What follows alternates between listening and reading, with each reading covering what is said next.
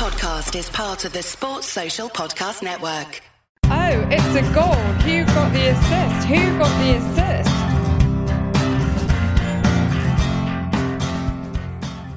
Hello, so we've reawakened after the international snooze break. FPL managers saw their beloved teams return to action, so we're back to talk about this weekend's Premier League games. I must warn you in advance that this may be a little bit shorter than usual, with me recording and editing this in between sunning myself on the Algarve and negotiating with my girlfriend to let me do WGTA stuff. Normal service resumes next week. I'm joined today from Blighty by Nick. Hola, how are you doing? Yeah, I'm very good. Thank you, Tom. Always glad to see the return of the football after that really long international break. Though, um, as usual, there were ups and downs this game week. I've also uh, pulled my wild card, so we'll be discussing that on on this week's pod. We are, of course, Who Got the Assist. You can find us online at whogottheassist.com. Follow us on Twitter at WGTA underscore FPL and use Spotify, SoundCloud, or whatever you'd like to listen and subscribe for the season. So go on then, Tom. What are we talking about today, other than my wild card, of course? So on today's pod, it's just the one theme for the reasons mentioned, uh, which is team value. I think that's quite an interesting one, just because we're seeing a lot of people uh, after Eden Hazard's impresario performance, and a lot of people have jumped on him just because he's rising. Uh, similarly, you know, Højbjerg's just scored tonight for 4.4, so we may see people jumping on him as well. So talking about that in the context of wildcard, I think makes a lot of sense. We'll then move on to our regular features, and of course, move on to the questions. Yeah, for sure. So, uh, shall we start then with the game week reviews? Tom, how did you get on?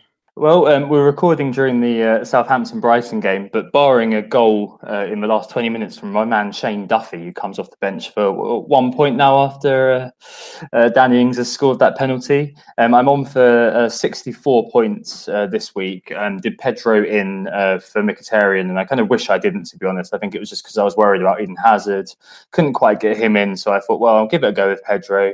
Didn't quite work out, and to be honest, I should I should just rolled the transfer, Nick. I should have just um, you know kept Mickey, taken the one point, and um, and, and had the two FT this week. But you know, you live and you learn, and it, it could have very easily, you know, if Pedro had got something for me, it would have been you know a, a transfer worth doing. So yeah, um, you know.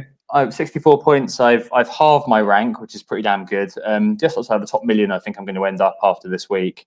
Um, not bad, uh, not bad at all. Hopefully, it'll be you know I'll, I'll, be on again to to be on the rise. So um, so so yeah, a bit of a recovery week for me. I'm just kind of hoping that my next set of transfers keeps me up with people like you who have wildcarded.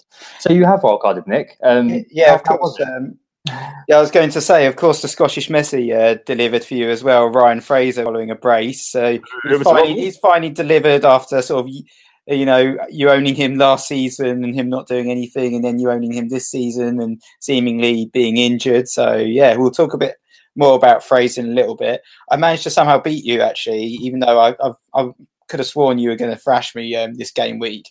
After Saturday, I ended up with 66 points, which, um, considering I didn't have um, the game week big scorers like Hazard and, and Fraser, I guess I have to be pretty happy with that. Also managed to halve my rank. I'm about 550k now. Oh, you kidding me? Duffy scored. Yes! Yes! Yes! Woo! Is he actually? Yeah. Header. You taking the piss? No. Oh my god, that's just so that's ridiculous. Right, and yeah, sorry about that. Where were we, Nick? All right, so I was just talking about how I I'd beaten you this game week, but um, we've just seen Shane Duffy score a header. so I don't think that's going to be the case anymore. So yeah, nice. You've got an extra few points there, Tom, which um, of course you appreciate. Give you another little boost to your green arrow this game week. Oh. You've done pretty well, all in all. Duff, things, so. Man, Duff man. Exactly. So yeah. Good for you. Now it's 2 1. Um, we'll see if you can uh, score another in, in the final 20 odd minutes. But anyway, yeah, I think that uh, for me, the points uh, this game week came from Arnautovic um, with a 12 pointer. Big, um, it was a big Sunday for me actually. Um, Sigurdsson finally delivered for me with a seven pointer in that Everton West Ham um, game. Uh, Walcott, of course, blanked, who I also owned. Uh, my other midfield differential also delivered. David Silva with a 10 pointer. I got a staple Aguero captain 14 pointer. Clean sheets from likes of PVA and uh, Patricio. But obviously the, uh, the PVA cleanie was um, tempered, I guess, a little bit by the fact that I had Wan-Bissaka on the bench for a nine pointer. So um, all in all, yeah, um, 66 points, pretty decent. Yeah, so it looks um, like I've, I've, actually beaten you now, Nick. Uh, I've got yeah. 71 after that. Uh, the impresario Duffy performance. impresario, yeah. so that's a 71 uh, points. That's a, that's a pretty decent week. Yes, lot 71 points and counting. Let's say you might. Wow. You know, wow. I, I yeah. Might be on for bonus as well potentially. I, I, would never. I think that's the. I had Dunk last season for his only goal, so that's pretty damn good. I'm pretty happy with that. Right. Okay. Uh, let's move on to um, our main talking point this week, then, Nick, which is team value and the importance of team value. And I think that you know we're seeing a lot of um, moves being made very early, especially when we've you know with Eden Hazard, as I mentioned earlier. The maze is there in terms of whether you do it now or do it later, whether you wait for um, you know the team news you wait for press conferences and you wait for other things. But at the moment because of the champions league and the europa league we have a bit of an issue that if you are bringing a player in just after the weekend you, you do run the risk of having a player injured or something going on in the champions league which means that player for whatever reason you brought him in you're going to, pay more points to get him out again if he's injured um, or other things may occur elsewhere in your squad. Um, and i think it's interesting to talk about especially in the context of your wild card yeah, for sure. I think throughout the season, as we always show on Market Forces, you see a library of human behaviours. You see some people making those really early transfers, you know, trying to get ahead of the curve, trying to catch the price rises. And then you see a lot of people who are the opposite, waiting for the press conferences and making their decision really last minute, um, yeah. sort of on a Friday night or even possibly a Saturday morning. And I think early on in the season, I was a little bit of an advocate of making the early move, trying to get the early rises. But now with the um, UCL and UEL starting, early transfers are full of risks. I mean, we, we're already seeing a few doubts this game week with the likes of Mendy, Aguero, and Arnautovic all yellow flags. But with the international break, more yellow flags as well. And it seems that players like recovering quicker than ever. We saw Walcott basically, you know, had bruised ribs, but he was fine by the time the game started. We had Fraser, who who also had heavy sales due to being a doubt, and of course there was a Sterling's, um, you know, typical international break phantom injury, which um, turned out to be nothing because he was ready to play for Manchester City. But I think it, for me, I think it both goes both ways. You may be worried, obviously, Aguero's injured. You might do an early swap for Lukaku because Lukaku's doing very well. But it could easily be the case that Aguero's fit for the weekend and Lukaku picks up a knock in the Champions League match, which rules him out for the weekend. So I think it is always best to wait for the press conference. Though I do understand the appeal, um, you know, of making those early transfers. For instance, many people might want to cash in on a Walcott possible fall, and sometimes, I guess, for the good of the team, you have to absorb that Walcott price fall or that Hazard price rise. I think here that early on the season, when there weren't games in midweek, that you'd be absolutely fine to take a risk early on to try to get those price rises. Now um, I'm approaching it a little bit differently because of the fact that there are midweek games in the European competitions and also in the cup coming up. I mean, the cup coming up may mean that B team plays, and for a few teams in the Champions League, for example, City have got Lyon at home, United have got young boys away. That we may see the B team playing there, and by B team I mean that equally good team that they've got who can come on and play in those fixtures. But there is a lot of risk involved. If you are moving players in, moving players around, if there is that midweek game, you always open yourself up to the possibility of something happening. I mean, people may be looking at Chelsea and buying Eden Hazard now. There is that Panathinaikos game um, away. I don't know whether Sarri is going to be playing Hazard or leaving him at home and hoping that Willian and Loftus Cheek or something can do a job. But at the same time, because that threat is there, that that could potentially be the case. I mean, we we cited our Charlie Austin example early season. Um, I think I'm being a lot more kind of cautious of early early moves now. Like I've got 101.9, I think it is team value, and I think you know coming out of game the first four game weeks with that is pretty decent.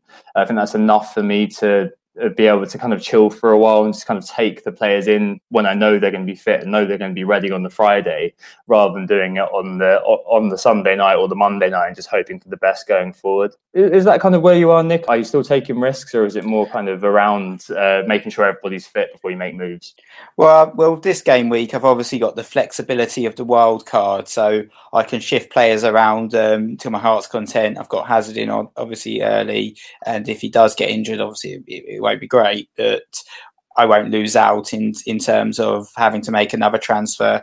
I think um, with the price rises, you have to be savvy. You have to kind of check the fix out, check your FPL statistics. Don't always have to wait till the Friday. You know, often we've seen, you know, Sarri's press is rarely going to be very revealing um, in regards to whether Hazard starts or not. You know, unless you're waiting for like last minute injury news. But even then, we've seen the likes of Poch and Pep play their cards very close to the chest in terms of revealing the slightest nugget of information, which um, many will be waiting to hopefully hear about probably on Friday regarding Aguero and Mendy. And I doubt we're going to hear anything at all, to be honest. So I think um, I think it's worth you know doing those early moves when you can, but being very wary if your team is going to be playing in the Champions League or going to be playing in the Europa League. Perhaps wait until that fixture is over before you make the move, unless you you really need to make that transfer because you're you know you've only got the budget right now. I mean, we've seen heavy sales for Salah, for instance, already. Probably people doing Salah to Hazard swaps, and and I think that's a little bit too early to make that move. Like we said, Hazard could possibly get injured. You know, it's unlikely, but there is that risk. And, you know, you don't want to be selling a player like Salah and then having to bring him back in quickly afterwards. Yeah, exactly. I think the press conferences as well. Like, it's obviously really, really interesting to hear what the manager's got to say. However, you mentioned Poch and you mentioned Pep, and these managers aren't the ones who are going to be sitting there with FPL managers like kind of uh, hopes and fears in mind. They're not going to be clarifying who's fit and who isn't because it gives them an advantage. If they're, you know, they'll, they'll know the other teams are going to be listening to what they've got to say. So they're not going to be saying, "Oh, this guy's fit. I'm going to be playing him. I'm not going to be playing him," for example. But part of me kind of wonders, well, as you say, it might be better to just kind of at the end of the Champions League, provided there are no injuries, there's always going to be an element of risk. But after those games are finished, it might just be worth making your move then because you're not probably not going to learn anything else beyond that point. Like we saw with Ben Davies last year, Pochettino especially, like he'd say nothing about Ben Davies in his press conference, and then, it, then he didn't show up because he was unwell all along. FPL Connect's article, for example, I always read on the Friday, and that's kind of the last thing I do before making a move if I've held my transfer. But do you think the press conferences Nick, are actually as important as we kind of think they are as FPL managers? Well, sometimes they are revealing in terms of injury news. You know, you do get those sort of nuggets of information which can be very important for FPL managers. We're always you know looking to source any any piece of information we can it's always worth hunting down that little piece of information you know managers like you said they don't have fpl as their first thought when they're giving information and he's not going to say aguero's fit i'm starting him i'm going to bench Mahrez I'm, I'm going to start Sane this time. You know, you don't get that level of information. Unfortunately, oh, if, if as much as as much as we'd like it as, as managers, we have to kind of read between the lines to a certain extent. Okay, so team value wise, then, how does that impact your thinking? Like I've seen people who, for example, like Tom Cairney, who I own, dropped last night. So I've seen a couple of people just got rid of him because they saw the drop was coming. Like, how important do you think that is that you kind of preserve that 0.1 over, you know, holding that guy? Because it came out afterwards today that he is, he's probably going to be fit for the weekend, hopefully. How important is it to you, do you think, to preserve that 0.1 rather than waiting for information? I think to a certain extent, it depends on your risk profile. And we've talked about risk profiling on the previous pods but so we won't go into too much detail this time round. But if you're like um, you know a risk taker, then you'll make the early move. You'll take that gamble. You'll you'll get Hazard in early, thinking, you know what, I'm going to bring in this guy. He's, he's likely to be fit.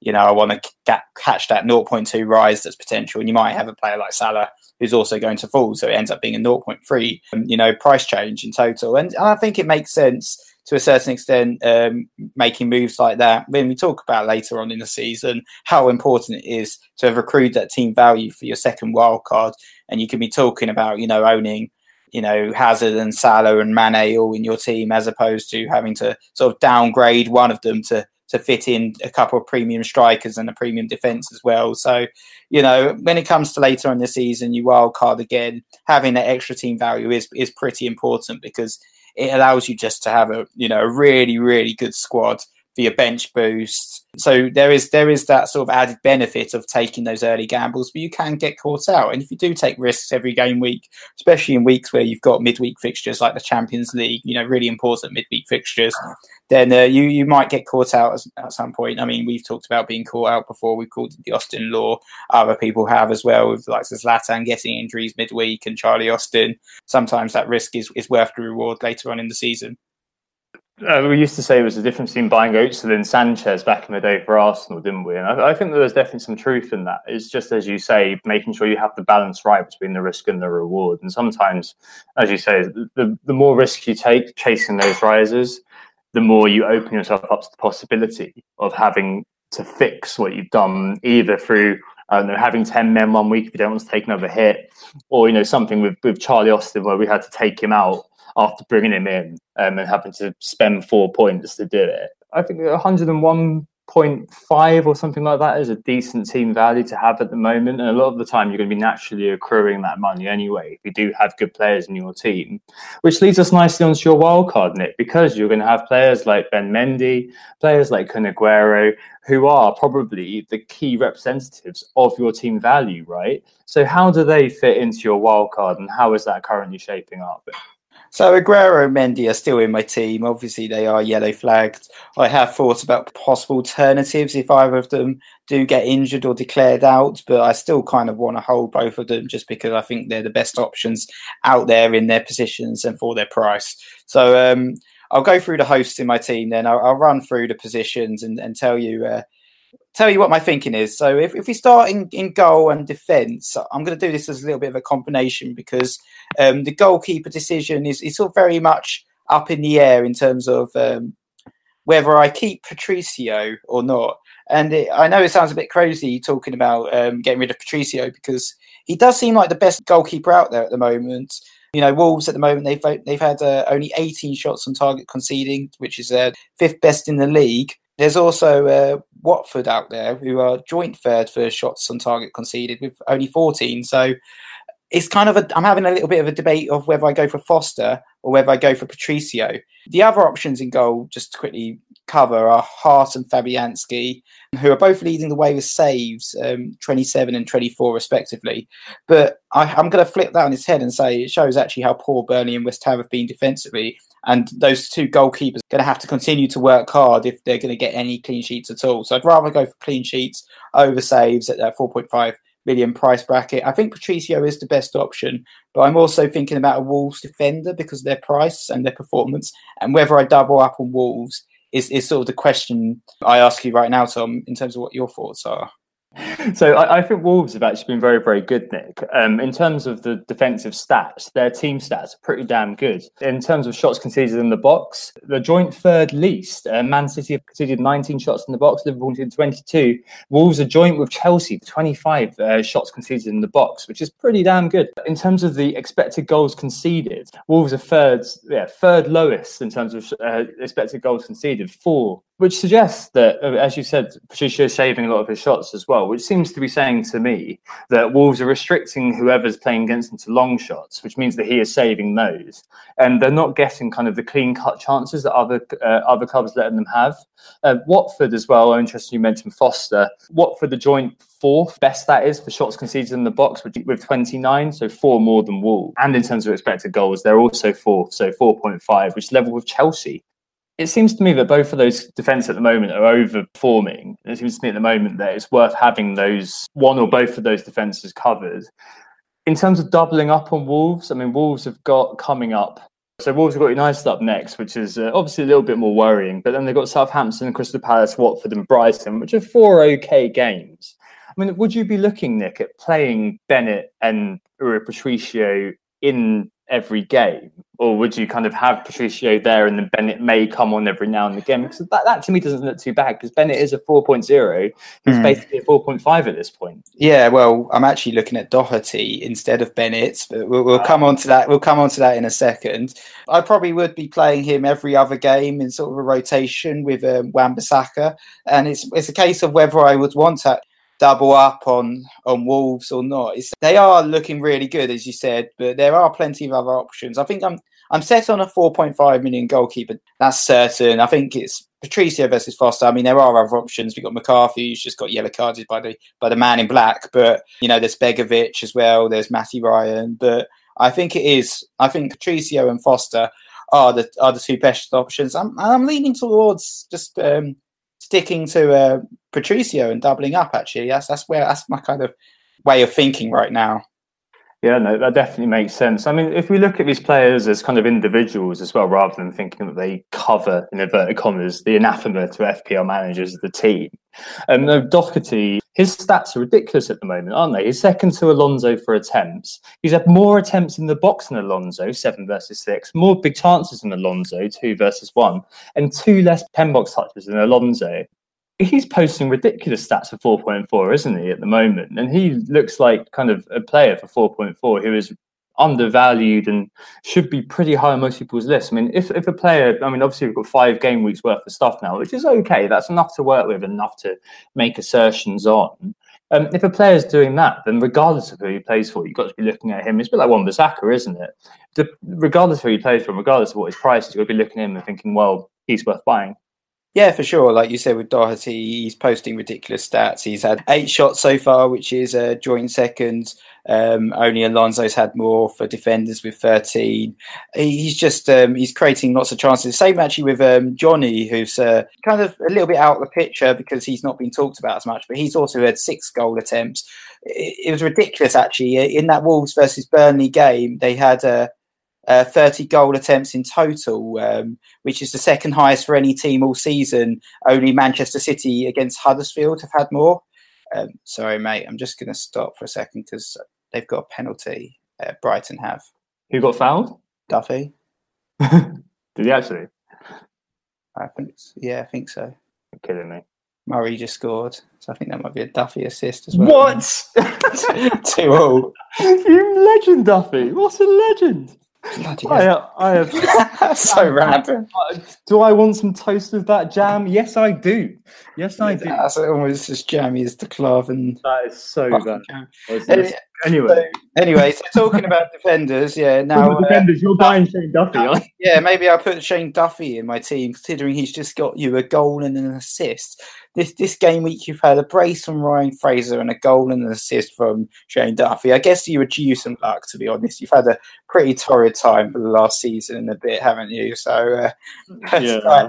With all your missed penalties and everything else that's happened to you. So, you know, uh, good for you. He's a relatively uh, low owned player as well. So, you know, that, that'll do wonders, further wonders for your rank. Uh, well done. But anyway, yeah, I'm not. I'm not looking at Duffy um, as my cut price option. We were talking about the Wolves um, defenders, the fullback specifically. So Bennett was in my team originally at 4.1 because I was, you know, looking at going ultra cheap. But I can uh, stretch my budget without making any major changes um, to because I had a little bit in the bank, and I'm also making a, a midfield a midfield downgrade for my fifth midfielder um, that I can afford uh, Doherty. So I think for me, Doherty is, is the best option. I've just mentioned his his goal threat. Um, it's the same for his distribution. You know, he was creating lots of chances in in that last game as well. You know, obviously he got the assist. Jonny has um, eight has eight, created eight chances so far this season. Doherty's uh, created six chances this season. So um, both uh, both Doherty and Jonny. I think are really good options as as fullbacks um, for Wolves, uh, wingbacks really um, in their five three two. It just seems like Doherty is probably the man to have there at the moment because you've got the dual threat of the uh, chance creation and the heroics in front of goal. Um, he's also made the most crosses of the two Wolves wing backs at the moment with 17, uh, which puts him in, in in the top 10 sort of thing. Uh, but it's all very positive for Doherty, and I think that he definitely is looking like you know somebody who's going to make a mockery of that 4.4 price uh, price point. Because we also at the start of the season, well, Wolves can they get to the top eight? Probably can, to be honest. Looking at how they played against Burnley, like they could have had a lot more. They're just very wasteful from uh, looking at the the highlights. Who else in your team, then, Nick? So we know you've got Patricio, you've got um, Doherty. Uh, run us through the rest of your defence. Yeah, so there's not really been much change in the defence, to be honest. Um, uh, Robbo stays, Alonso stays, as does Wan Bissaka. Um, Mendy still there for now, though there is the possibility if he is out for a while I could potentially downgrade him to Trippier.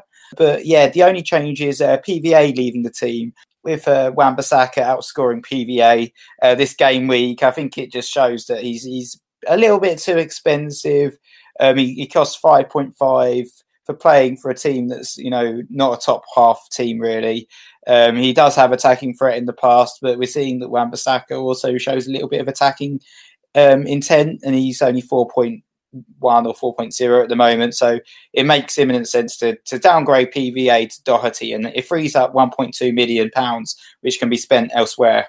Yeah, definitely. I think the Holy Trinity at the moment, it, despite this week only getting what two two. well, Alonso was robbed. Let's be fair, and, uh, and, and Mendy not playing. I think despite that kind of below average this week, I think overall at the moment having those three is probably a good idea because you're going to cover some of some people who do have them. We've got a question on Robertson later on whether he's worth keeping, but they do look integral to their sides going forward, and that's a, a very very good thing to do. And it definitely makes sense to get rid of PVA.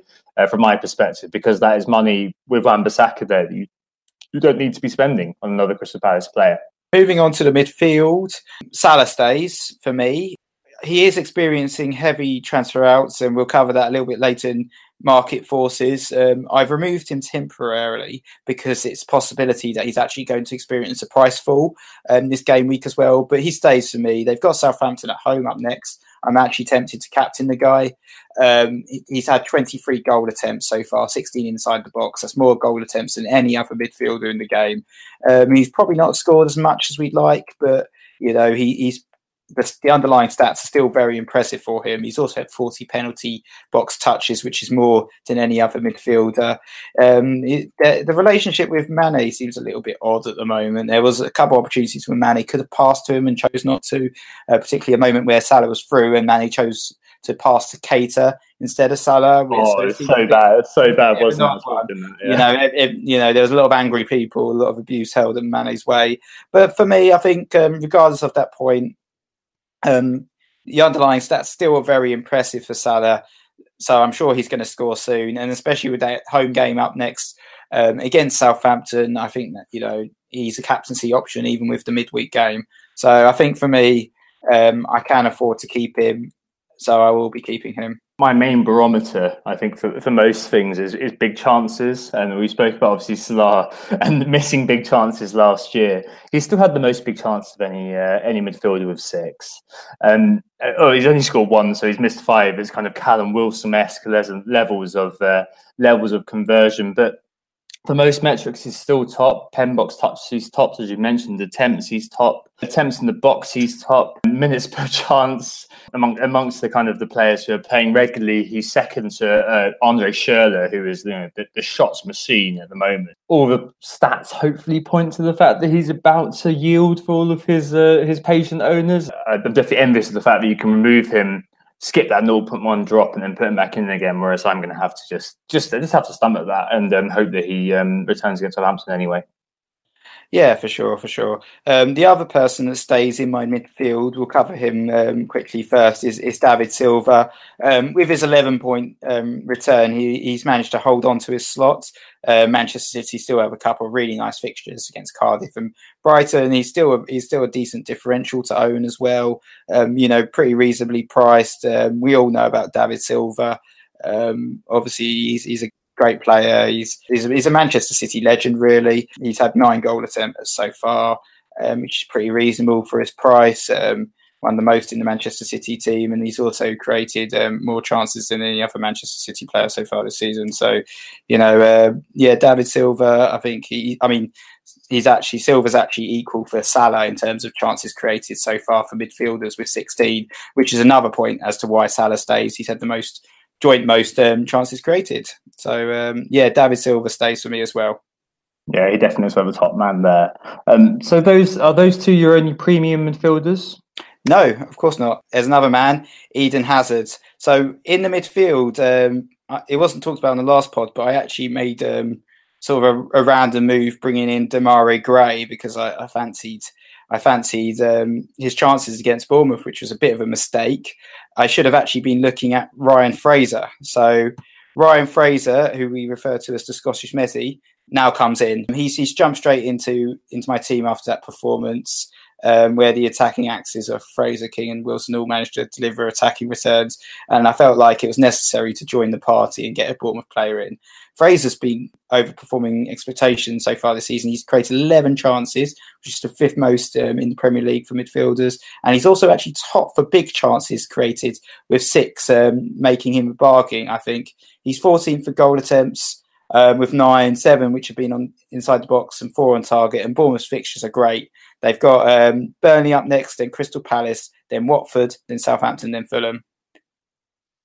The beauty of Ryan Fraser, of course, is that the price point, there's not very much there at all. And you know, I was looking, thank the Lord I didn't do it. I was looking at doing a, a Fraser to Bertrand Traore, wasn't I? Oh. And that, that would have been classic Tom um, to to do to do that.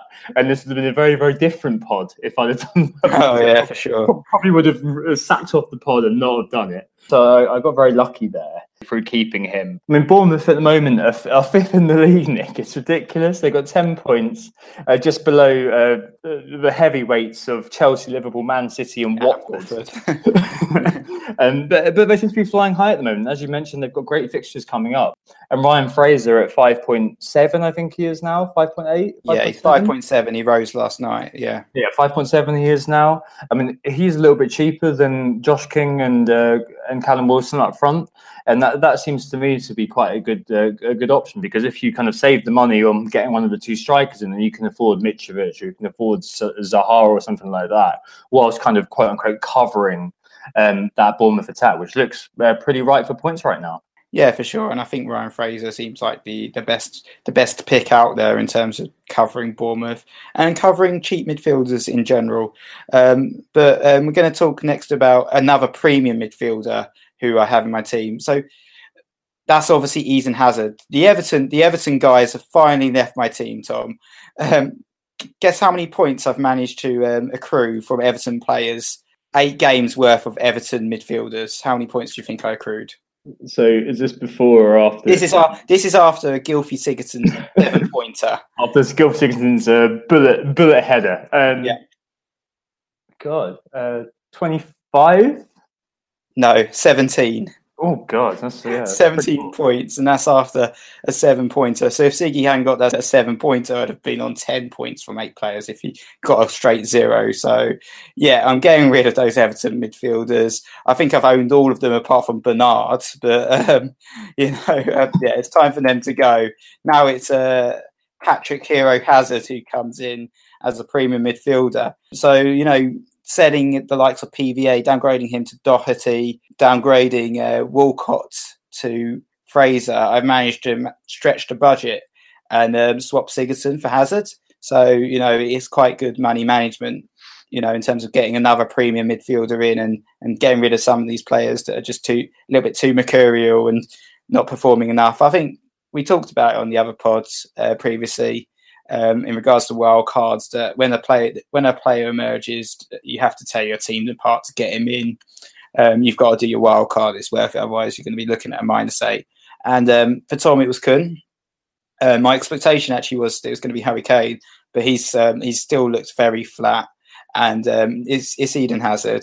And I remember last season taking that minus eight to bring him in only for him to do Jack. And I fully expect him to repeat this because I have a very much a love hate relationship with Eden Hazard. Every time I own him, he goes through a massive uh, run of blanking every game. As soon as I sell him, he of course starts scoring again. I fully expect him to start blanking now, but at least I didn't take a big hit to get him in. I got him on a wild card, so you know, um, hopefully it pays off. And I think Hazard's really interesting this season. Actually, um, he seems to be playing a freer role by Sarri. You know, the, quite, what Sarri's saying about him is really interesting. He's saying that he could go on to score 30 to 35 goals this season. Sarri said, I think Hazard can improve more. He can spend less energy 50 to 60 metres from the opposition goal.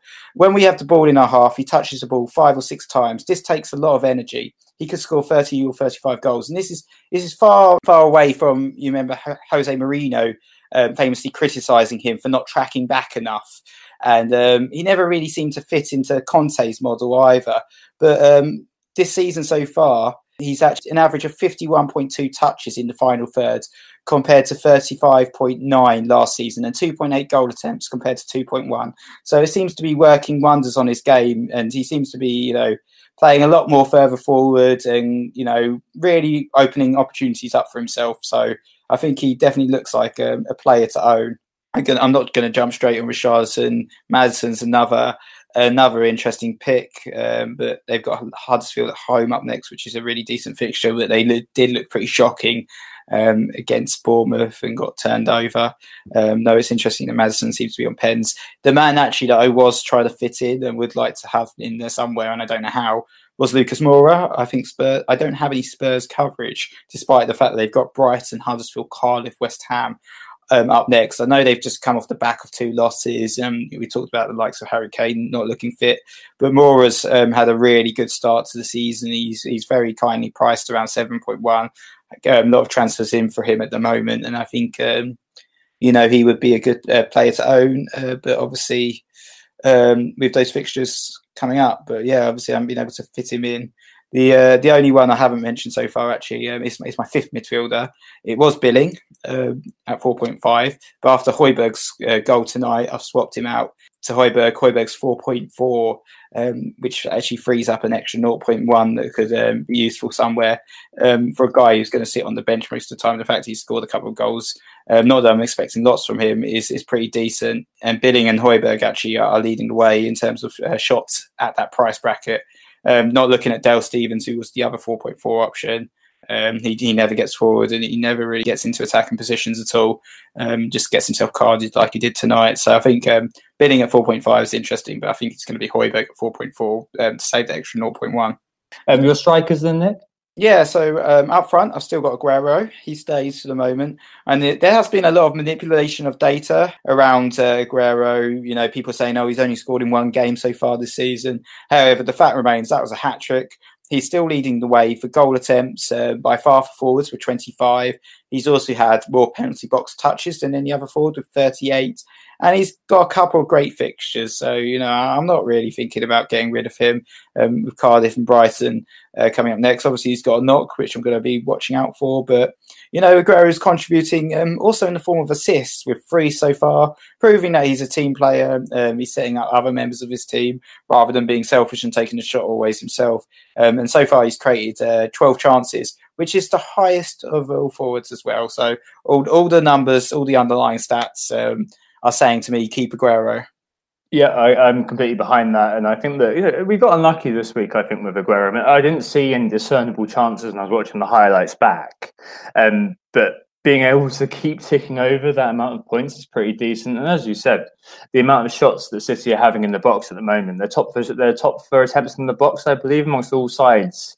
Uh, they've got Cardiff next week, and they've got a, a fairly decent amount of fixtures. We know, uh, still continuing for now and given the fact that he's the most owned player in the game, Sergio Aguero, um, I think that it would be foolish to get rid of him unless he, well, in the unlikely event that Pep writes him off. Yeah, if he's written off, there's always Lukaku. You know, I'm always interested in Harry Kane as well, especially with the fixtures um, that are coming up. But and, he, and I think that would be too much of a risk, and I'd also have to fund a million um, somewhere. Um, I've I've still got Kamara um, in my team, uh, not Chris. Um, and he's uh, he's only 4.5, so he'd just be another bench warmer. But the final host um, I want to talk about in my team is um, is uh, Aleksandar Mitrovic. Um, out goes um, Arnautovic um, with a you know brilliant 12 pointer for me, but he's also got a knock. And I thought uh, with the tough fixtures for West Ham um, upcoming, they've got uh, Chelsea, Manchester United up next before it's Brighton and then Spurs. Um, I thought, yeah, better get rid of him and uh, bring in uh, Mitrovic, um, save an extra 0.2 uh, with this move, bringing in um, a man with four goals so far. Um, and uh, he's also second for goal attempts as well, just behind Aguero with 20 so far, full forwards. Yeah, I think he's a he's a decent buy. Uh, this week, I'm looking. If I do want to bring Hazard in, it would be Aubameyang out, and then one of Mitrovic and Zaha. Like, it would maybe I, I would be considering uh, Arnautovic, but it looks like he's a little bit injured at the moment. So between the two of them, Fulham have got Watford, Everton, Arsenal, Cardiff, Bournemouth, and Huddersfield. That's a fairly decent run of fixtures, to be honest. as you said, he is shooting on sight at the moment, it seems, and it looks like he's he's also above the twenty percent ownership mark. So if he gets another goal, he's looking like one who is look, uh, likely to explode in terms of ownership for that kind of price bracket. So I completely understand that. Um, he and Zaha are both um, at the moment, I think, occupying talisman status for their teams to some extent, and uh, it's a really tough choice between the two of them, isn't it? And I think that maybe you're right with Mitrovic, and maybe you're right that you know he is the focal point of everything that, that his team do. Zaha is looking like a five point specialist at the moment, getting yellow cards. Like he can't seem to stop reacting if he's provoked. Yet he seems to be also be the guy who makes a difference. Uh, for Crystal Palace. Like famously, at the like uh, I think it's the last eighteen months or so, they haven't won a game when he's not been in the team. Haven't got a point, yeah. Haven't, haven't got a point, yeah. Haven't got haven't got anything when he's not been in the team. And Crystal Palace's next four fixtures, and, and you know they've got into there's an international break between game weeks eight and nine. The next block of three Newcastle, Bournemouth, and Wolves. I mean, Wolves are probably a, is probably a tough fixture, uh, but Newcastle and Bournemouth are, are fairly decent fixtures. So it's quite a tough choice between the two of them. I can see why you've gone for for Mitrovic at the moment, just because he's that little bit cheaper, uh, which means that people may, if he does, but if he does score again, uh, people may jump on him very quickly. Yeah, there's a few other options out there. There's Danny Ings at Southampton, but he's ineligible for the next game against Liverpool, but he's quite kindly priced as well at 5.7. There's um, and he's third for goal attempts as well for forwards. There's Raul Jimenez um, at Wolves, who's fourth for goal attempts with 17. He's only 5.5. And um, we talked a lot about Wolves earlier on in the pod. Um, not sure if I'd want to necessarily triple up, even though he's, he's very kindly priced. Um, you know, there's obviously Callum Wilson as well, but I'm covering Bournemouth with um, with Fraser. I forgot to mention earlier, actually, another player who's playing as a forward is another 4.5 million midfielder, uh, Danny Ward of Cardiff, um, who could be another option as a fifth midfielder, certainly one to watch out for. Yeah, I mean, their, their fixtures are pretty horrendous short term, aren't they? I mean, they've got uh, Man City, uh, Burnley, Tottenham, um, the next three, none of which promise points. For 4.5, that is worth the pump yeah, I'm not too sure whether you know it, there's any better than having Højbjerg there for 4.4. With Jimenez, I mean, I watched the Portuguese national team Wolves the other day, and uh, they were okay, but Jimenez looks very wasteful at the moment. I don't know whether it's the case he's finding his feet whether he's gone to the Callum Wilson school of finishing, and you know, he famously tripped over his feet uh, against West Ham when he was through on goal.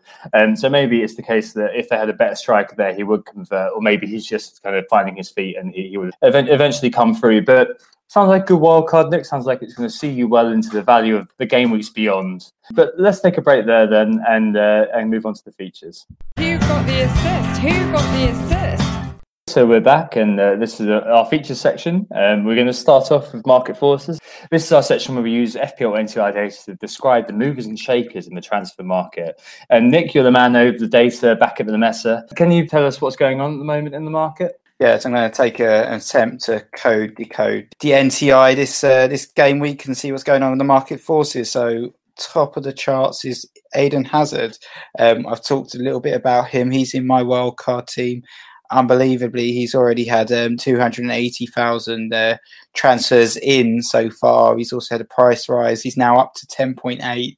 So um, looks like he's he's on the rise and will continue to rise.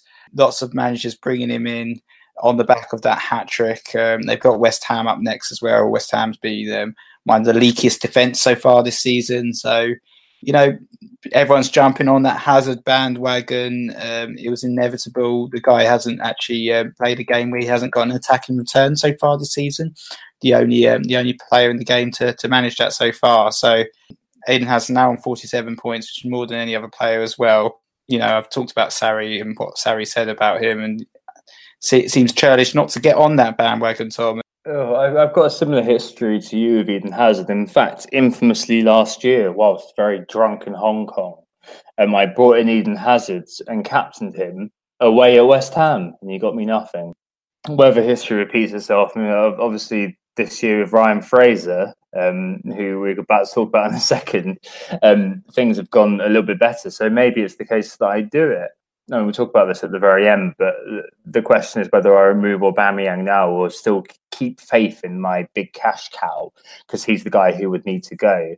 Um, but the ownership is definitely ratcheting up uh, the threat to my my rank is ratcheting up as uh, as Hazard gains more owners, and if he does something against West Ham, then it might be quite difficult. The only problem is with Chelsea um, is that after that West Ham fixture, things get a little bit more difficult. Uh, they've got Liverpool in game week seven, they've got Southampton away in game week eight, and they've got Man United at home in game week nine.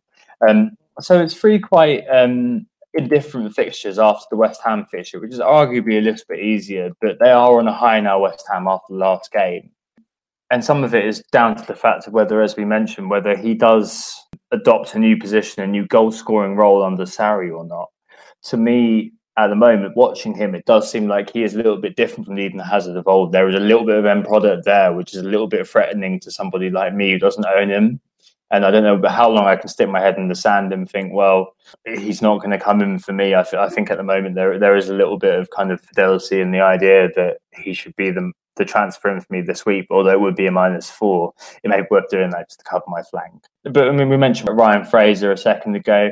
Um, surprising that he's only had 50,000 less transfers in Eden Hazard, hasn't he? Uh, 20, 226,000 people have seen enough from the Scottish Messi uh, have brought him in. I wonder how many people, Nick, are, uh, are people who have sold him and are buying him back in anger. Yeah, obviously he, he was a doubt for the, the game, so a lot of people did sell him and go and got punished for it, and now everyone's uh, jumping on him again. Um, you know, I've obviously got him in my wild card. I mentioned that he's top for big chances created um, out of all midfielders with six so far. Um, he's scoring goals as well. Um, you know, they got a couple, few decent run of fixtures. Yeah, it, it makes sense to bring him in at his price bracket.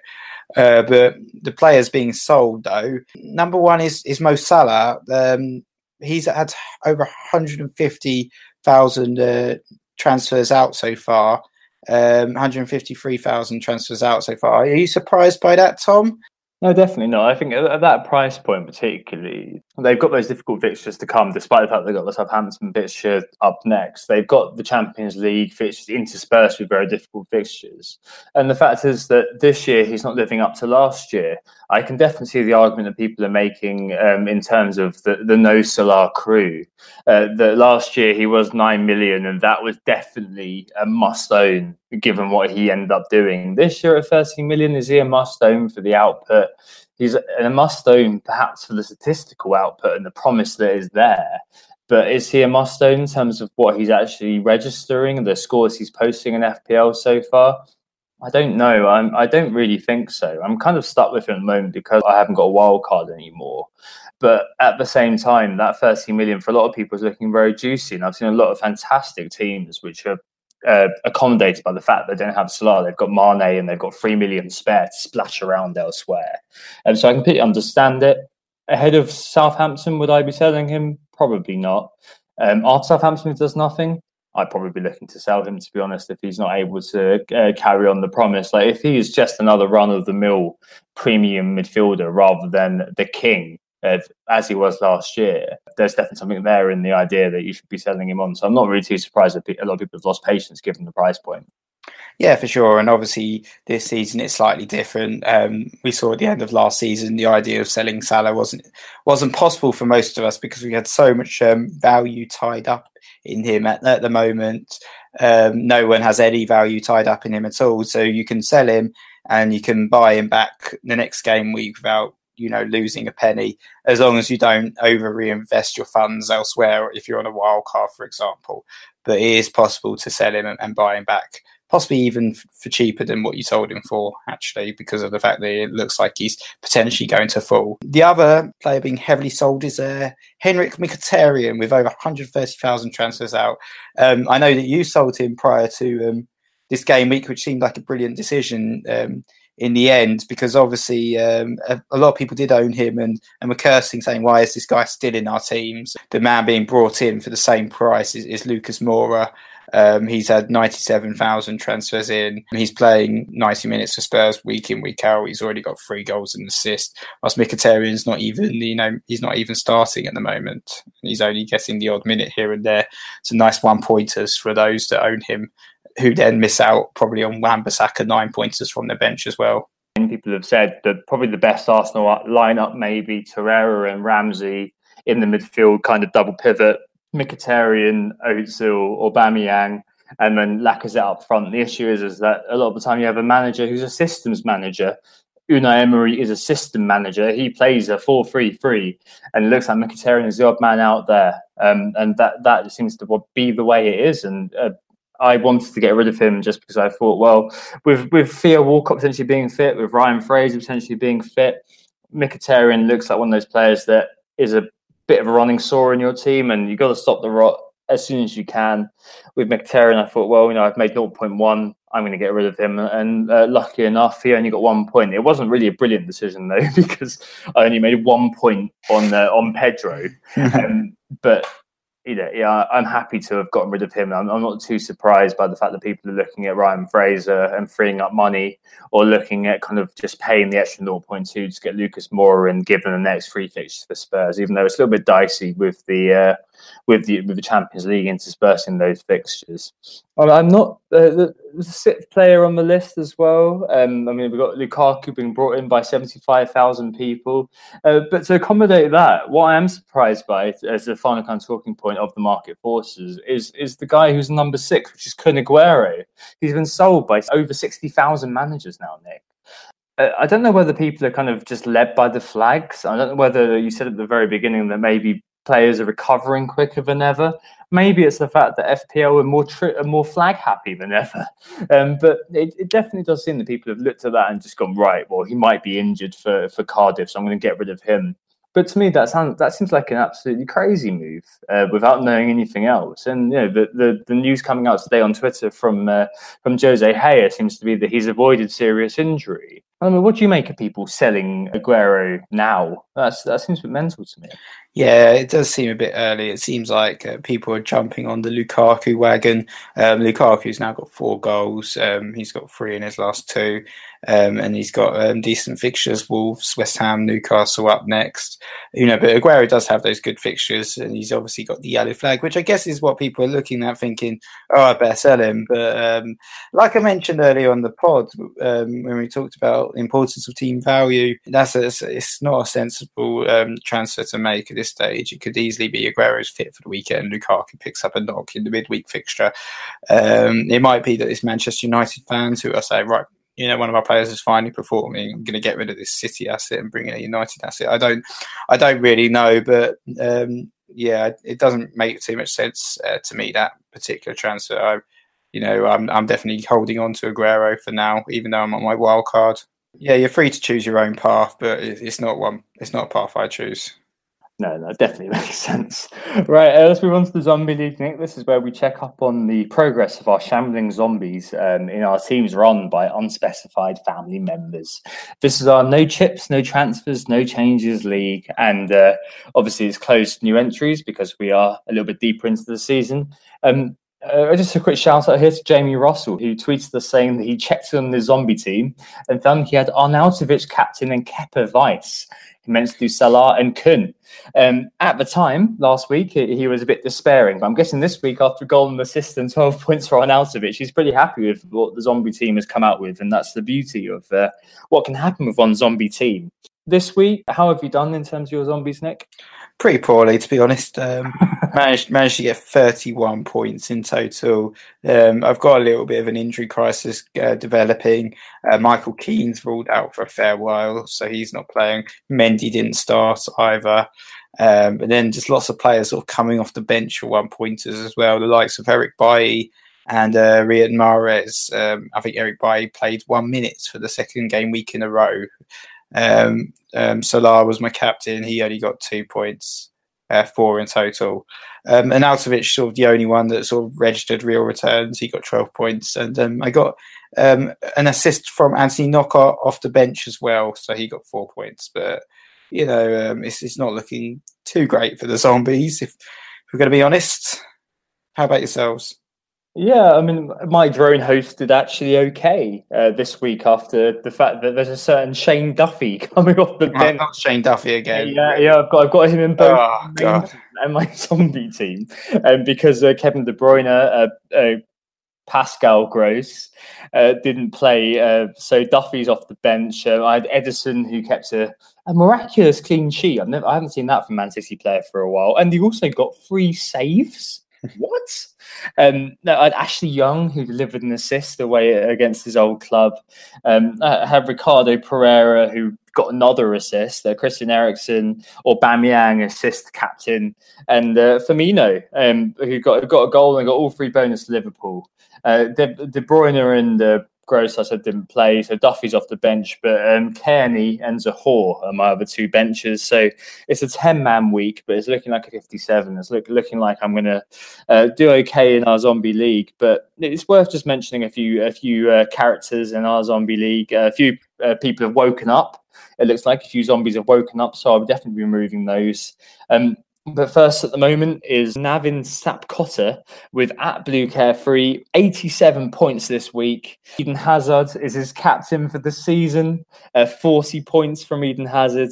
Um, Arnautovic, King, Aguero, um, and he also gets, believe it or not, uh, Wan-Bissaka and Kennedy off the bench. So that actually might be a 90, 97. 97, 98 point week, which is pretty damn ridiculous for a zombie team, which is pretty damn good. Um, in second, you've got uh, Dr. Mister. In third, we've got Uzor Chia. Fourth, we've got Glenn Hamilton, and fifth, we've got NP. Um, these are all obviously before the before the leagues are updated because we're recording this uh, just after the Southampton Brighton game. They're playing FPL Dead 11, still doing uh, relatively well. They're in the top 10 as well with 58 points this game week. So, uh, yeah, looking pretty decent. Um, you know, my zombies are of stuttering forward a little bit. I've dropped um, to 703rd now in the league. Uh, but yeah, um, we'll continue to update you guys in terms of how, how they get on for the whole of the season.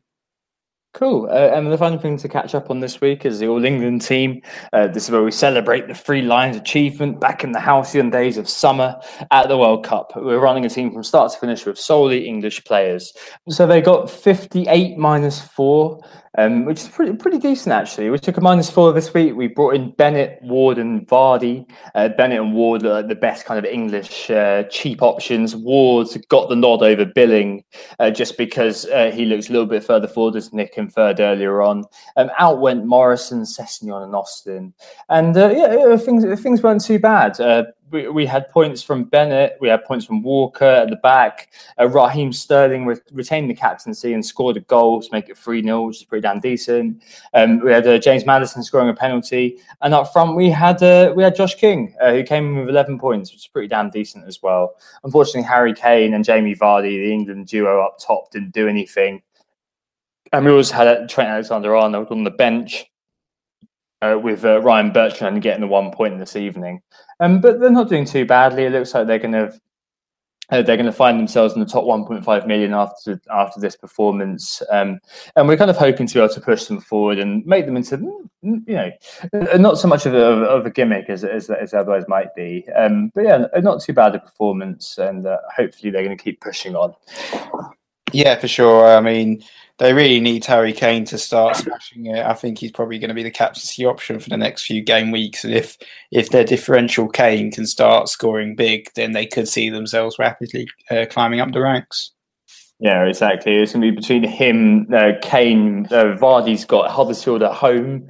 Uh, Kane's got Brighton away, and Sterling's got Cardiff away. So it's going to be quite difficult to decide who the captain's going to be. Um, maybe I'll be looking at Jamie Vardy actually for Huddersfield at home. Right? Um, should we take a break there, Nick, and then move on to our questions?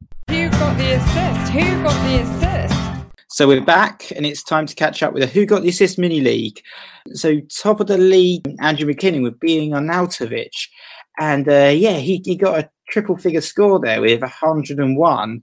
Um, he has Wan-Bissaka coming off the bench for Mendy. But guess who else he's got on his bench, Tom?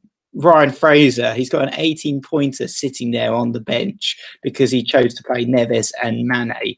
So it's, it's that's a brilliant score with 101 points and taking a hit. But to have an 18 uh, pointer player on your bench as well is, is quite painful uh, because it could have been easily 119. But saying that, he's he's up to 148 in terms of overall rank, really pushing um, the top guys. I think it might be even higher because it's actually not um, properly refreshed as of yet.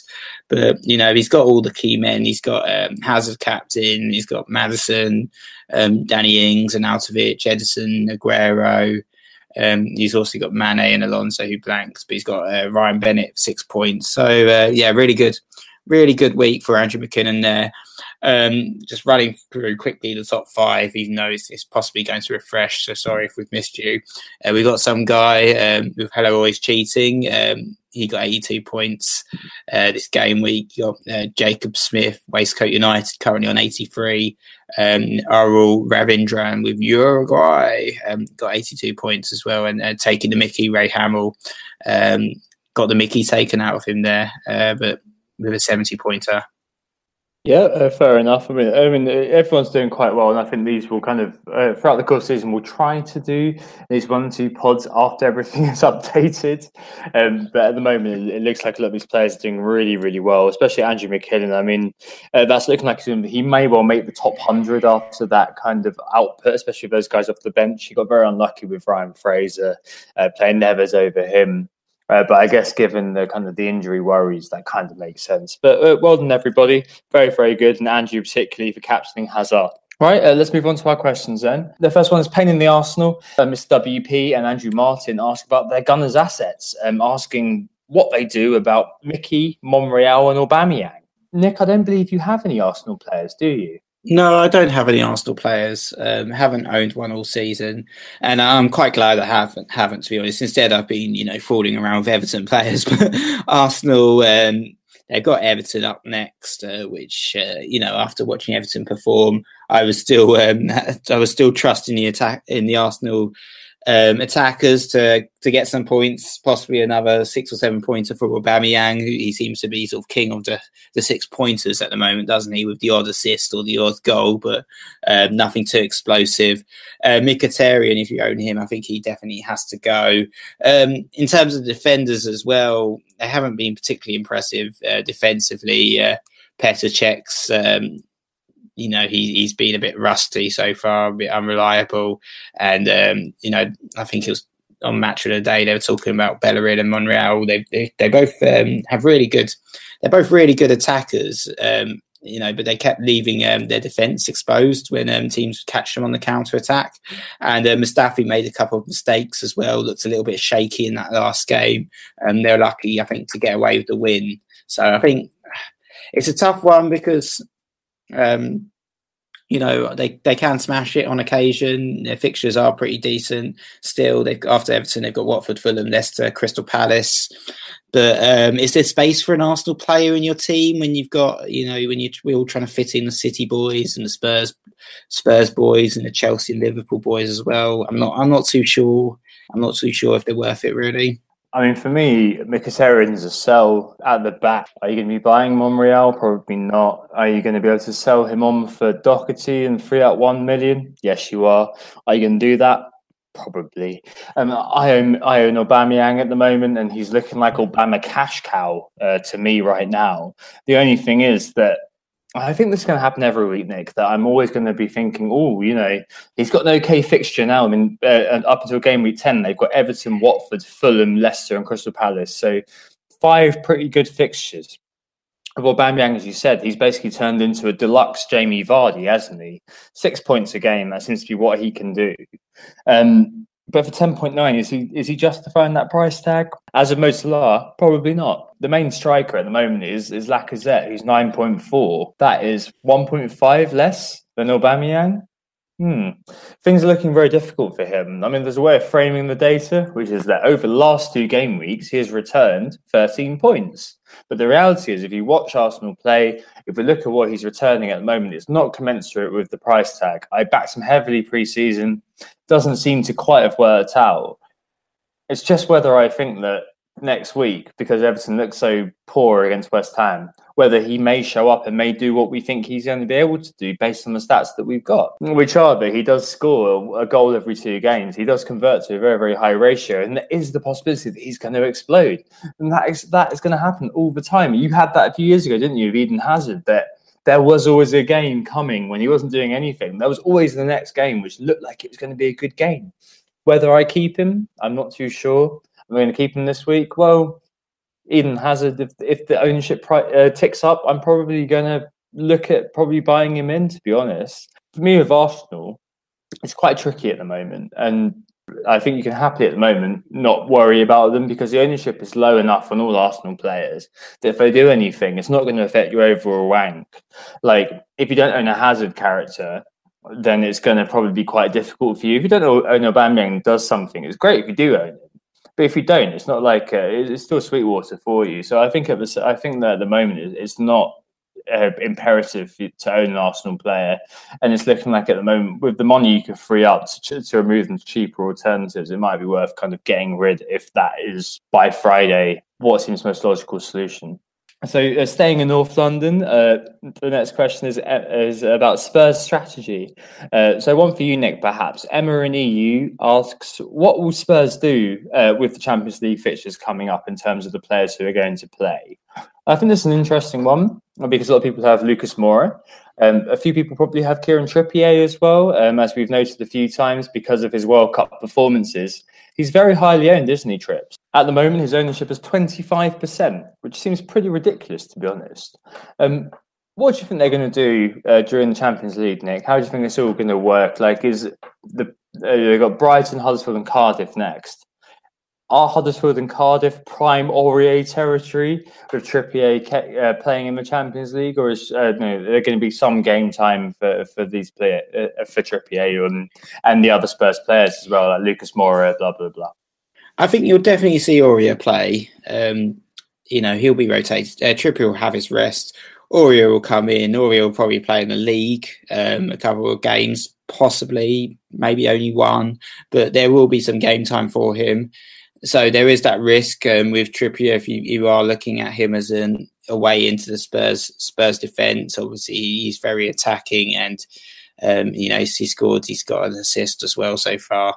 Um, he, he, looks pretty decent. I think we'll see Ben Davies um, get some game time as well. Seems like Danny Rose now seems to be the first choice for the big matches, is what we've noted. But you know, Ben Davies is um, you know a decent asset. He's he's five point eight, but I think there is that risk with those Spurs fullbacks that you will see Poch rotate. So if you want to play it safe, maybe just go for Vertonghen, but then there's there's like likelihood of um, attacking returns.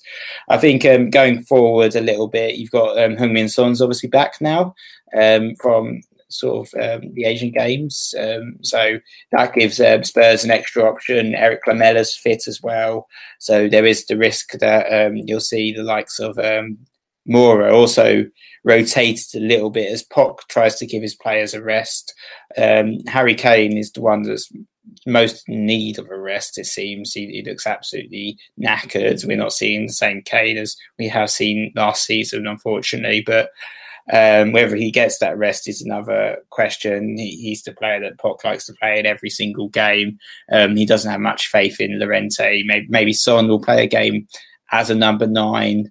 Um, Dele Alli's also injured at the moment, so we'll see lots. Um, we'll see lots of game time for all those players. But I think um, I think the fullbacks are probably the ones most likely to to be rotated at some point. Um, I don't have any Spurs players in my wild cards, and I am worried about then with those fixtures, you know, Brighton, Huddersfield, Cardiff, West Ham, it doesn't get better than that in terms of fixtures next for next four. Um, but it's just it's just tough trying to fit them in, and, and they don't seem in, in the best of form either at the moment either. No, definitely not. But what is interesting is uh, is is your man Christian Eriksen uh, Nick. So he's in the top three for chance for attempts. He's had 15 attempts. Obviously, the majority of them about been outside the box, as we've noted in the past. He is a noted pot shotter. He's also uh, in the top three for chances created with 11. For whatever reason, at the moment, Spurs aren't quite firing. And I think the reason is that Harry Kane looks like he's been shot in the leg with a shotgun, doesn't he, really?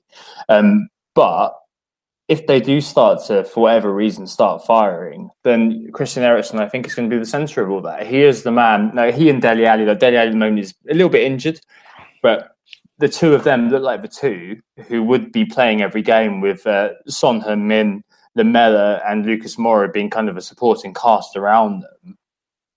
9.3, could Eriksen be a decent shout? Those are four very good games, as you say, and it could be the case that if you want to get ahead of the curve, you may be looking at Christian Eriksen and thinking, well, the stats are there for him to really, really explode. Like if he gets an assist and one of the long shots flies in, then suddenly you've got a double figure return for that game week. Whether he'll be able to do that consistently is a different story. But he's always there and always able to do that. It's just whether his withdrawn position now um, is is able to really lead to points, and whether that's something that you're going to be really thinking about. I just don't know. I'm happy to go without Spurs players at the moment, but Christian Eriksen probably the one that I still am thinking. Well, perhaps he might be worth a punt if I do get rid of Mo Salah, or if I do want to get rid of Aubameyang and have a have a premium midfielder in there. Yeah, I think the problem with Eriksen, obviously, he is a great asset. He is pretty much nailed on as well. But um, the problem is obviously his price and uh, nine point three million. I don't see how I can fit him in. You know, I've got David Silva in, who'd probably be the full guy, but I'd have to find an extra 0.9 million from somewhere, and that that would be really tough. You know, maybe I'd have to uh, sort of downgrade to Mitrovic to to Raul Jimenez, perhaps as a way of funding a move like that. I think um, when you've got Moura at seven point one. Um, you get to save an extra 2.2 million pounds, and, and Moura has started the season very brightly. Um, I think I perhaps, um, you know, prefer to go for the cheaper option if I was to to pick a Spurs player at this moment in time. Like, what, what do you think the strategy is going to be then in terms of they've got they've got Inter and they've got Barcelona in the Champions League, straddling fairly easy fixtures. Like, how do you Pochettino is going to um, going to line up for those fixtures, and should we be worried if you do have a Spurs player? I think I think for the next game he's probably going to play a full strength side. To be honest, um, I think that he's probably wanting because because he's lost two games on the bounce in the league, he's not going to want to lose a third. So he he will play his his full strength team. If they win against Brighton, um, then they've got the I think it's the League Cup after that. So it might be the case that um, he plays the B team in the League Cup and then uh, continues to play full strength in the Huddersfield one. Um, full strength in Barcelona, and then maybe a break in for the Cardiff game. I don't know, or maybe he'll he'll play the B team again for Huddersfield. But um, we'll, we'll see. We'll see. I think it, there will be rotation in a number of positions, and he'll he'll attempt. It's not really an A team and a B team with Spurs. I think you know. I've said before that the fullbacks are quite obviously Trippier seems to be the first choice, but the fullbacks are quite evenly matched on the left left hand side, and with the likes of Son and Moura, you know, there's not really necessarily a, a first choice or a second choice um, there either. Yeah, for sure. I, I just think that, that, you need to have a bit of caution with the Spurs player and make sure you've got a strong bench. The old adage that you're always going to have rotation, so it's worth having two bench players. I mean, we both kind of failed at that in recent times. Me particularly with having you know Cairney and Kamara, Um, but at the same time, if you are going to invest in a Spurs player, you've got to have the uh, do it in the full knowledge that eventually you are going to have that bench player coming off the bench, or you're going to have a Mkhitaryan situation where Lucas Moura starts getting one point, where, which is not going to be the best. Um, but it's worth injecting your team with that cortical fluid of having that person to come off the bench if required, if you do have a player who, for whatever reason, doesn't show up. Great. Um, next question then, Nick. Uh, where have all the cleanies gone? Uh, Ian Wilson um, asks if we will see a return of the clean sheets due to the fact that not very much happened this week in the defensive uh, defensive quarter. Right, do we think things are going to change? Do you think the uh, are going to become a bit more predictable, or do you think it's going to go the other way and teams are going to be a bit more tired and we are going to see uh, more goals per game and defenders are going to be two point merchants, or in the case of Shane Duffy, as we saw tonight, we're going to be relying on their attacking uh, attacking intent. Remember last season, for example, we started the season, didn't we, looking at fullback. So we had Alonso, we had Ben Davies. Like these players were like essential to our teams. And then as we move forward through the season, it was the centre backs who suddenly gained a lot of prominence. Right, they became the players that we were looking at because they were like goal scoring centre backs, like uh, well not Shane Duffy, but you know Lewis Dunk and Duffy were both very high on the attempts uh, attempts. Um, you had uh, you had Mike Smalling yeah, well. big Chris Smalling, who a big Mike Smalling, who you, you own for quite a while, memorably. Do you think the clean sheet's going to come back, Nick, or do you think it's the case that things are going to uh, become a lot more unpredictable as we move forward, and we're going to start moving money forward in our teams?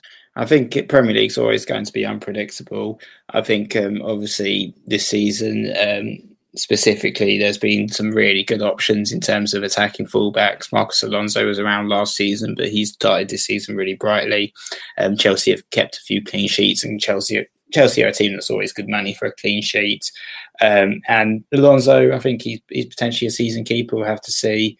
Uh, Mendy's looks brilliant as well. Um, hopefully, he's not too badly injured. Uh, and Robbo um, Andrew Robertson at Liverpool. And he start he ended the season brightly. He started the season brightly as well. TAA's um, slightly cheaper, so perhaps um, that's something for me to think about as well. If I'm looking to bring in the likes of Eriksen, perhaps um, then you could easily downgrade Robertson to TAA if I'm looking to save more money in the defence. But I think at the moment, the premium, despite the sort of the premium defenders blanking this week, I think they're still very much um, it's very much the mezzo, isn't it, to, to keep these guys in our teams? Oh yeah, absolutely. I, I just think that every year we, we always see that. We always see that in the in the beginning of the season that the defense is where it's all at. Like teams are still working working each other out. Goals are at a premium, and we all kind of think, oh, is this the year of the defender? Is this the year that we're going to be putting all the money at the back and then uh, sacking off the forwards? Is this the year where we go five two three because there's no value in the midfield of the strikers? Um, and eventually all the money does come forward because at the end of the day those players are more explosive whereas at the back always value because you're going to get kind of a six points you can get a three points or a four points or something like that we do see that people do favour the explosive returns of midfielder i'm not too sure whether we're going to lose clean sheets entirely i don't think i think that you're still going to see for example, if, if you do put yourself in the position of owning a Brighton uh, Brighton defender, this week obviously is high in mind because I own Duffy. But after Tottenham and Man City, uh, Brighton embark on a fantastic run. And in game week 8 and 16, they play no teams who were in the top six last year. And you've got to be thinking, well, if you can get yourself in the right position or own a player who is in that position to play a lot of fixtures which do look okay, then you're likely to get an assist. What once every two and a half games or something like that.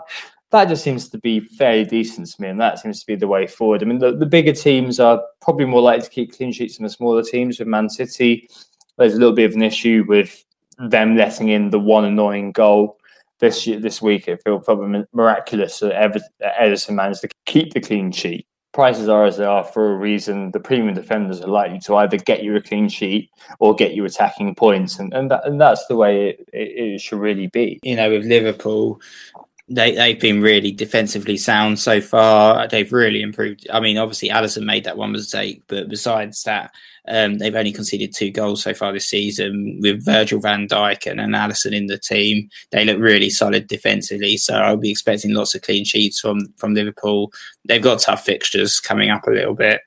Uh, but I, I, still think there's good good money in in keeping um, the likes of Robertson in your team or Van Dijk if you own him. That definitely makes sense. And the final question you mentioned Robertson already.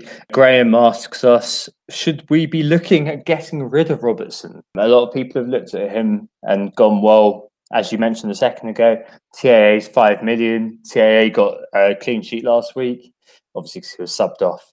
Um, but a lot of people are thinking, well, should we should we be investing in, in Robertson uh, for the upcoming fixtures? Should we keep that investment in Robertson for the upcoming fixtures? They're quite t- quite tough or is this time now to move our money forward? You mentioned Liverpool, uh, very, very good defensively.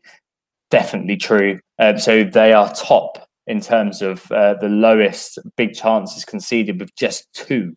Above them is Man City, Wolves, and Bournemouth on four. But yeah, uh, definitely looks like Liverpool have, have, solidified at the back, and Robertson does look pretty integral um, to that, to them going forward, and also in terms of you know just defensively covering that flank because he's definitely improved his defensive game. What do you think about Robertson, Nick? Would you ever be considering getting rid of him? How would you countenance it?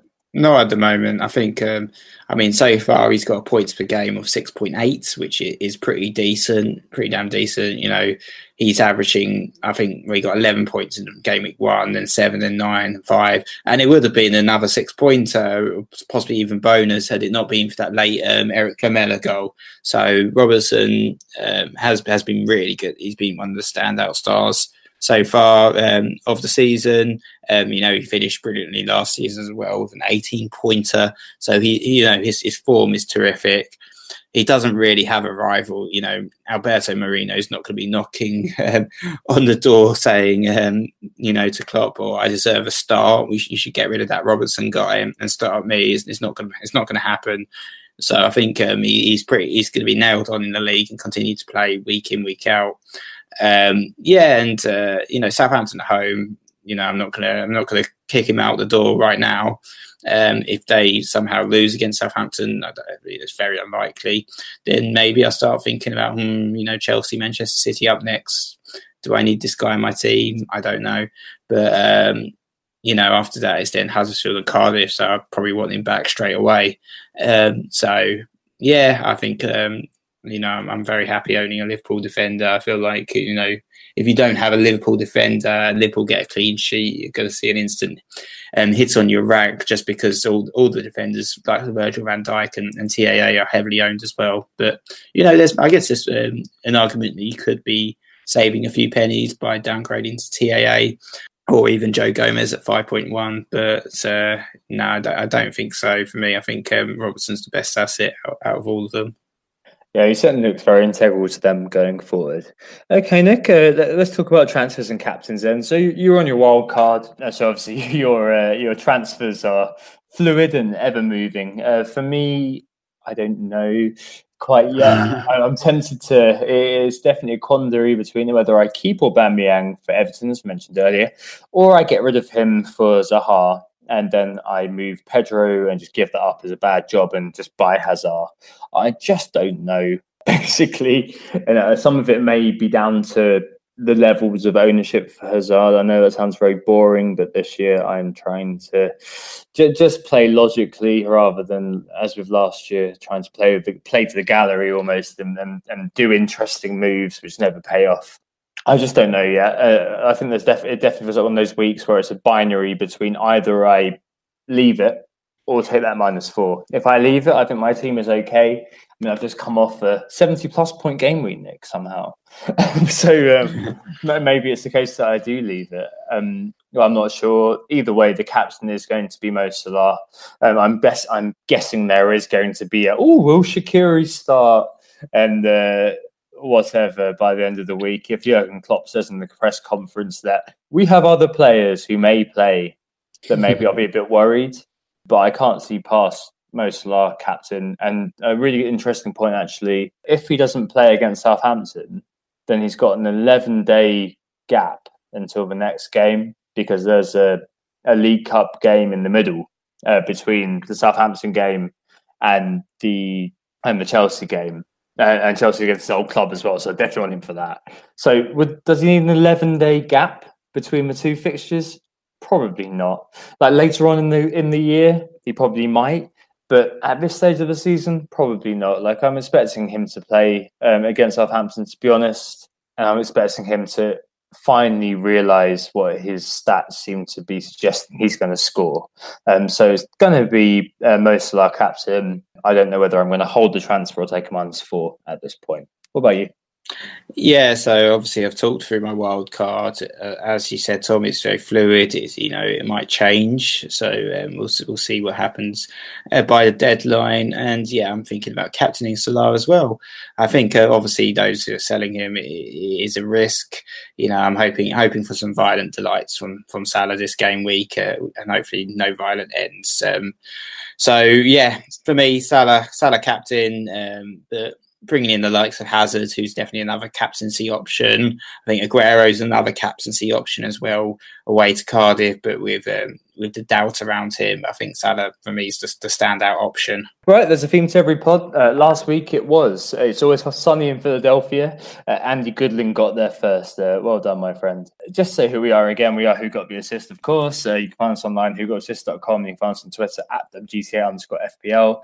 And our league code is 516 441. Yep. Um, so next game week we'll have uh, Simon March on the pod, a, a celebrity of sorts, having won um, FPL a few seasons back and, and appeared on the FPL show as well. So we're looking forward to to that. I'll, I'll be it'll be another sort of international pod as well. I'll be in Cyprus, so uh, hopefully I'll have working Wi-Fi, meaning that I can connect and and pod uh, with yourself, Tom, and Simon next game week. Uh, we hope this assisted you. I hope you've enjoyed the pod for, with a lot of reactions from me by the sounds of it. Um, and we'll be back in game week six. We hope this assisted you going forward. Bye. Bye. Bye. Oh, it's a goal. Who got the assist? Who got the assist?